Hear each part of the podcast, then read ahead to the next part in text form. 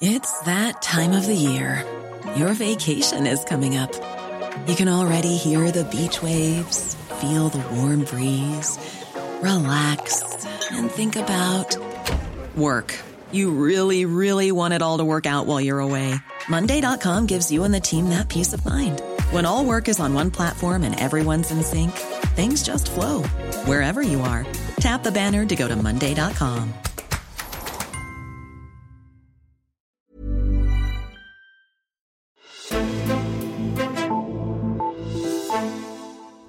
den her udsendelse har jeg fundet et lille interview frem, som min gode kollega Thomas Lauritsen, Altingets europapolitiske analytiker i Bruxelles, lavede til vores EU-podcast. Han fangede en interessant dansk forsker i Bruxelles, der har stor indsigt i USA, for at tale med ham om, hvad USA's nye præsident Joe Biden kommer til at forvente fra de europæiske regeringer. Han hedder Jakob Kirkegaard har i 18 år været tilknyttet den amerikanske økonomiske tænketank Peterson Institute, og nu er han så taget til Bruxelles, fordi han er blevet udlånt til den politiske tænketank German Marshall Fund.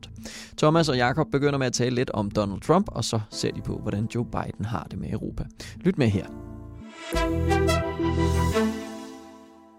Hvis man tror, at Donald Trump øh, agerede som en, skal vi sige, politisk vildmand øh, i hans første præsidentperiode, mm. hvis han så derefter bliver legitimeret af et flertal af de amerikanske vælgere og det amerikanske valgsystem, at, at den måde at være præsident på ja. øh, var acceptabel, Øh, der, det ville jo have betydet, at for det første, at han ville være blevet endnu vildere i en anden periode, efter min mening.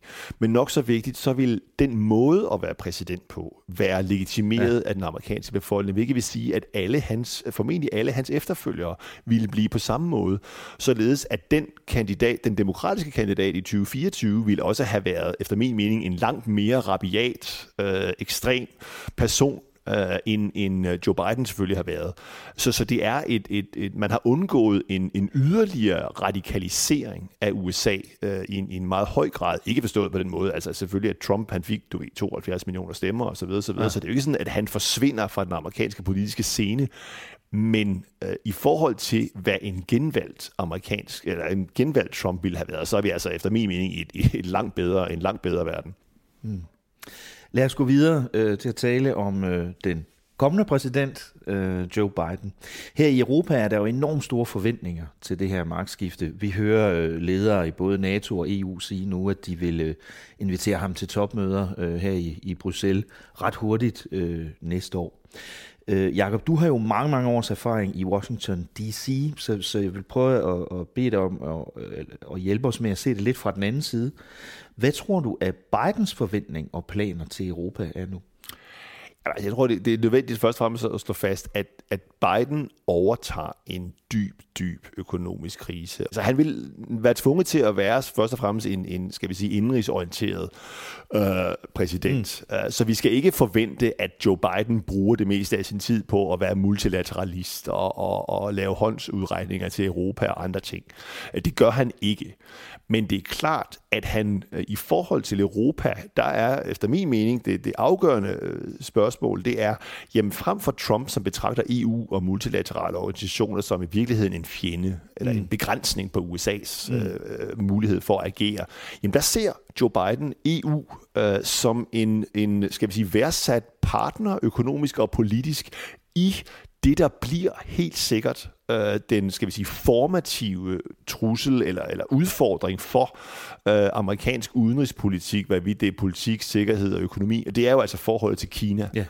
Øh, og, og, og der har øh, Europa jo selvfølgelig en central rolle, fordi man kan sige, at Europa er skal vi sige, svingaktøren. Ikke? Altså hvis, mm. hvis Europa øh, lænede sig tættere op af Kina, jamen så ville det lige pludselig være USA, der langt hen ad vejen var isoleret. Hvorimod hvis du kan få et transatlantisk, et dybere transatlantisk samarbejde på forskellige økonomiske og handelspolitiske øh, aktiviteter, eller skal vi aktioner mod Kina, Kina i verdenshandelsorganisationen, industrielle standarder, og så selvfølgelig også klima, jamen så ser situationen øh, øh helt anderledes ud.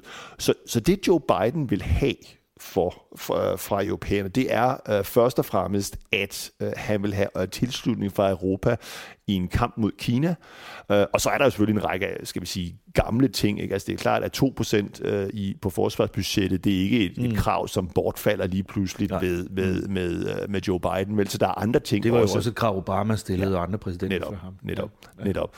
Uh, så, så det er først og fremmest uh, i forhold til Kina, at uh, uh, Joe Biden vil have... Øh, Europas opbakning. Og så er det jo også, altså Biden er jo en mand, som også blandt kampagnen signalerede, at han vil gøre demokrati til, skal vi sige, en af de der, et, et samlende argument for at mobilisere verdensopinionen. Og det gør han selvfølgelig, fordi at den primære modstander er en autoritær nation i, i, i Kina. Ikke? Men, men det giver jo også nogle uh, potentielle interne problemer i Europa. Ikke? Altså det er jo en kendt sag, hvad der foregår i, i, uh, i Polen og Ungarn, er jo ikke nødvendigvis uh, mm. i overensstemmelse med en dybere demokratiopfattelse. Mm. Og der skal vi altså ikke glemme, at, altså, at den nye amerikanske udenrigsminister, Anthony Blinken, ikke? han er altså halvt ungar. Mm. så, så det er ikke et argument. Øh, så, så det demokrati, og, og, og det har jo tit været et amerikansk øh, skudsmål over for Europa, ikke? Altså, at jamen, I tager sgu ikke jeres øh, værdier særlig højtidligt, vel? I går ikke ind og laver økonomiske sanktioner traditionelt mm. mod øh, øh, regimer rundt om i verden, som, som øh, øh, ikke nødvendigvis er demokratiske, vel? Altså øh, forholdet til Rusland, øh, andre ting, ikke? Så, så jeg tror, at, at der, vil, der vil Biden øh, helt klart stille nogle krav, at I er nødt til også være villige til at påføre jer selv nogle økonomiske øh, tab, øh, ved at stå, stå op, mm. øh, stå, stå, altså sætte foden i, øh, sætte foden i på, på demokrati. Mm. Ikke? Ellers så bliver det rigtig, rigtig store emne, alt overskyggende emne næste år jo også øh, pandemien, øh, covid-19, ikke? både her i Europa og i USA og resten af verden. Ser du mulighed for nogle, nogle nye samarbejder der? Ja, det mener jeg helt sikkert. Den, den, den ligger med sum. Det er det der, altså, den ligger lige til højre benet. Ikke? Mm. Altså, du, du har nu øh, i hvert fald to, tre øh, effektive vacciner, som jo er udviklet af amerikanske ja. og europæiske virksomheder. Øh, og, og det er klart, jamen det, det giver jo, øh, skal vi sige, der er en naturlig transatlantisk samarbejde med at få produceret nok, få den distribueret, og så selvfølgelig også ikke bare til Amerika, USA og Europa, men jo også øh, rundt om i verden, ikke? fordi det er jo altså en, en trans, man kan vel gå til med til, som sige, det bliver transatlantiske vacciner, mm. øh, Øh, øh, og, og det giver selvfølgelig noget goodwill, ikke? altså det er jo ikke Sputnik-vaccinen, øh, og den kinesiske vaccine, den har jo heller ikke vist sig at, at være så god, vel, så man kan sige, at, at den teknologiske løsning, der til syvende sidst øh, er, bliver løsningen på, på pandemien, efter min mening, jamen den kommer altså fra øh, USA og Europa og fra medicinalindustrien her. her. Mm. Som jeg sagde før, så er der jo meget store øh, håb øh, i forhold til, øh, til Biden som præsident her i Europa. Øh, hvor, tror du, hvor ser du de områder, hvor det bliver forholdsvis nemt for Biden at leve op til Europas håb? Altså, jeg vil sige, det, det, det største område der er, er helt klart klimaet. Mm. Uh, der har han jo allerede meldt ud, at han vil uh, melde sig tilbage i prisaftalingen uh, på den første dag i embedet. Uh, han har udnævnt John Kerry, uh, som er en, en også indrigspolitisk uh, en, en heavyweight til mm. fuldtids øh, klimaambassadør. Og så har han nok så vigtigt også givet øh, John Kerry øh, øh, medlemskab i det nationale sikkerhedsråd øh, internt i det hvide hus, hvilket vil sige, at det er den, sådan, den centrale koordinerende, mm. øh, det centrale koordinerende organ. Og det vil sige, at, at Joe Biden helt klart signalerer, at selvom de ikke får flertal i senatet. Det kan godt være, at de får det. Nu må vi se, hvad der sker øh, i, i begyndelsen af januar. Ikke?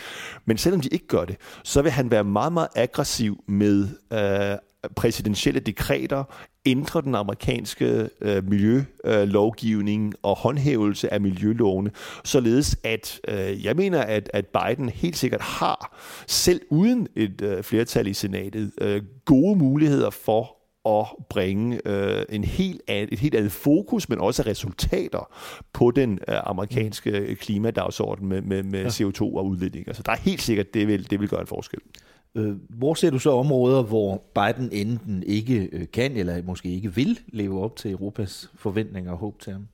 Jamen altså, jeg tror da, at, at øh, altså, der er jo, vi har som sagt forsvar, man skal ikke forvente, at, at Joe Biden giver Europa en, en, uh, en pink slip på, på de 2 procent. Det kommer han tilbage til. Mm. Uh, og, og det mener jeg så personligt også er i Europas interesse at gøre, fordi altså, at, at USA er ikke øh, den, øh, skal vi sige, pille, øh, solide pille, i, det har været i NATO i de sidste mange årtier. Vel, det er et, et andet land i dag.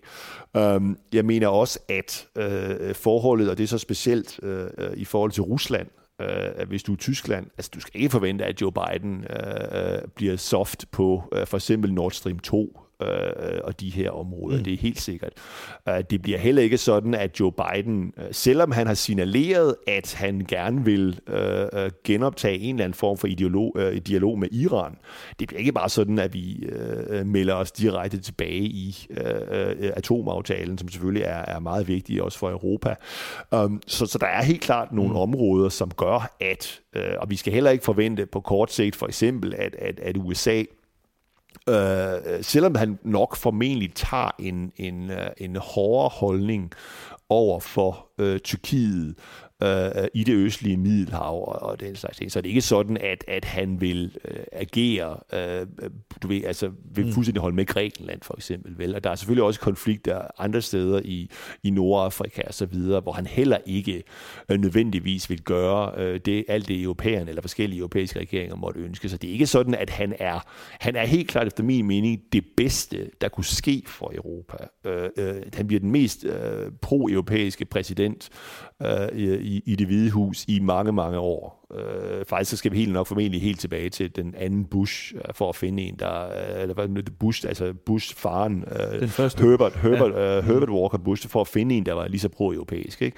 Og, og, og han, der kommer formentlig heller ikke i mange, mange år øh, en, en så pro-europæisk øh, øh, præsident. Fordi hvis du ser på potentielle efterfølgere i det demokratiske parti, så ser de altså ikke ud som om det er, er, er skal vi sige, ældre hvide mænd af irsk afstamning, som har arbejdet i transatlantiske forhold i årtier. Vel? Det er en anden type øh, øh, det bliver andre en anden type præsident, du får i fremtiden. Så Europa har et window of opportunity her, helt sikkert. Selvom det ikke nødvendigvis, altså det bliver ikke nogen dans på roser, vel? Men, men der bliver mange ting, og mange ting, man kan snakke om, og også efter min mening, mange ting, man kan blive enige om.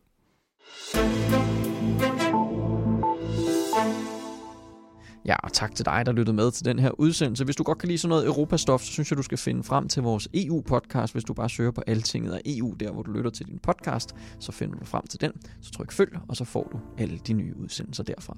Mit navn er Henrik Axel Bugter, og vi lyttes ved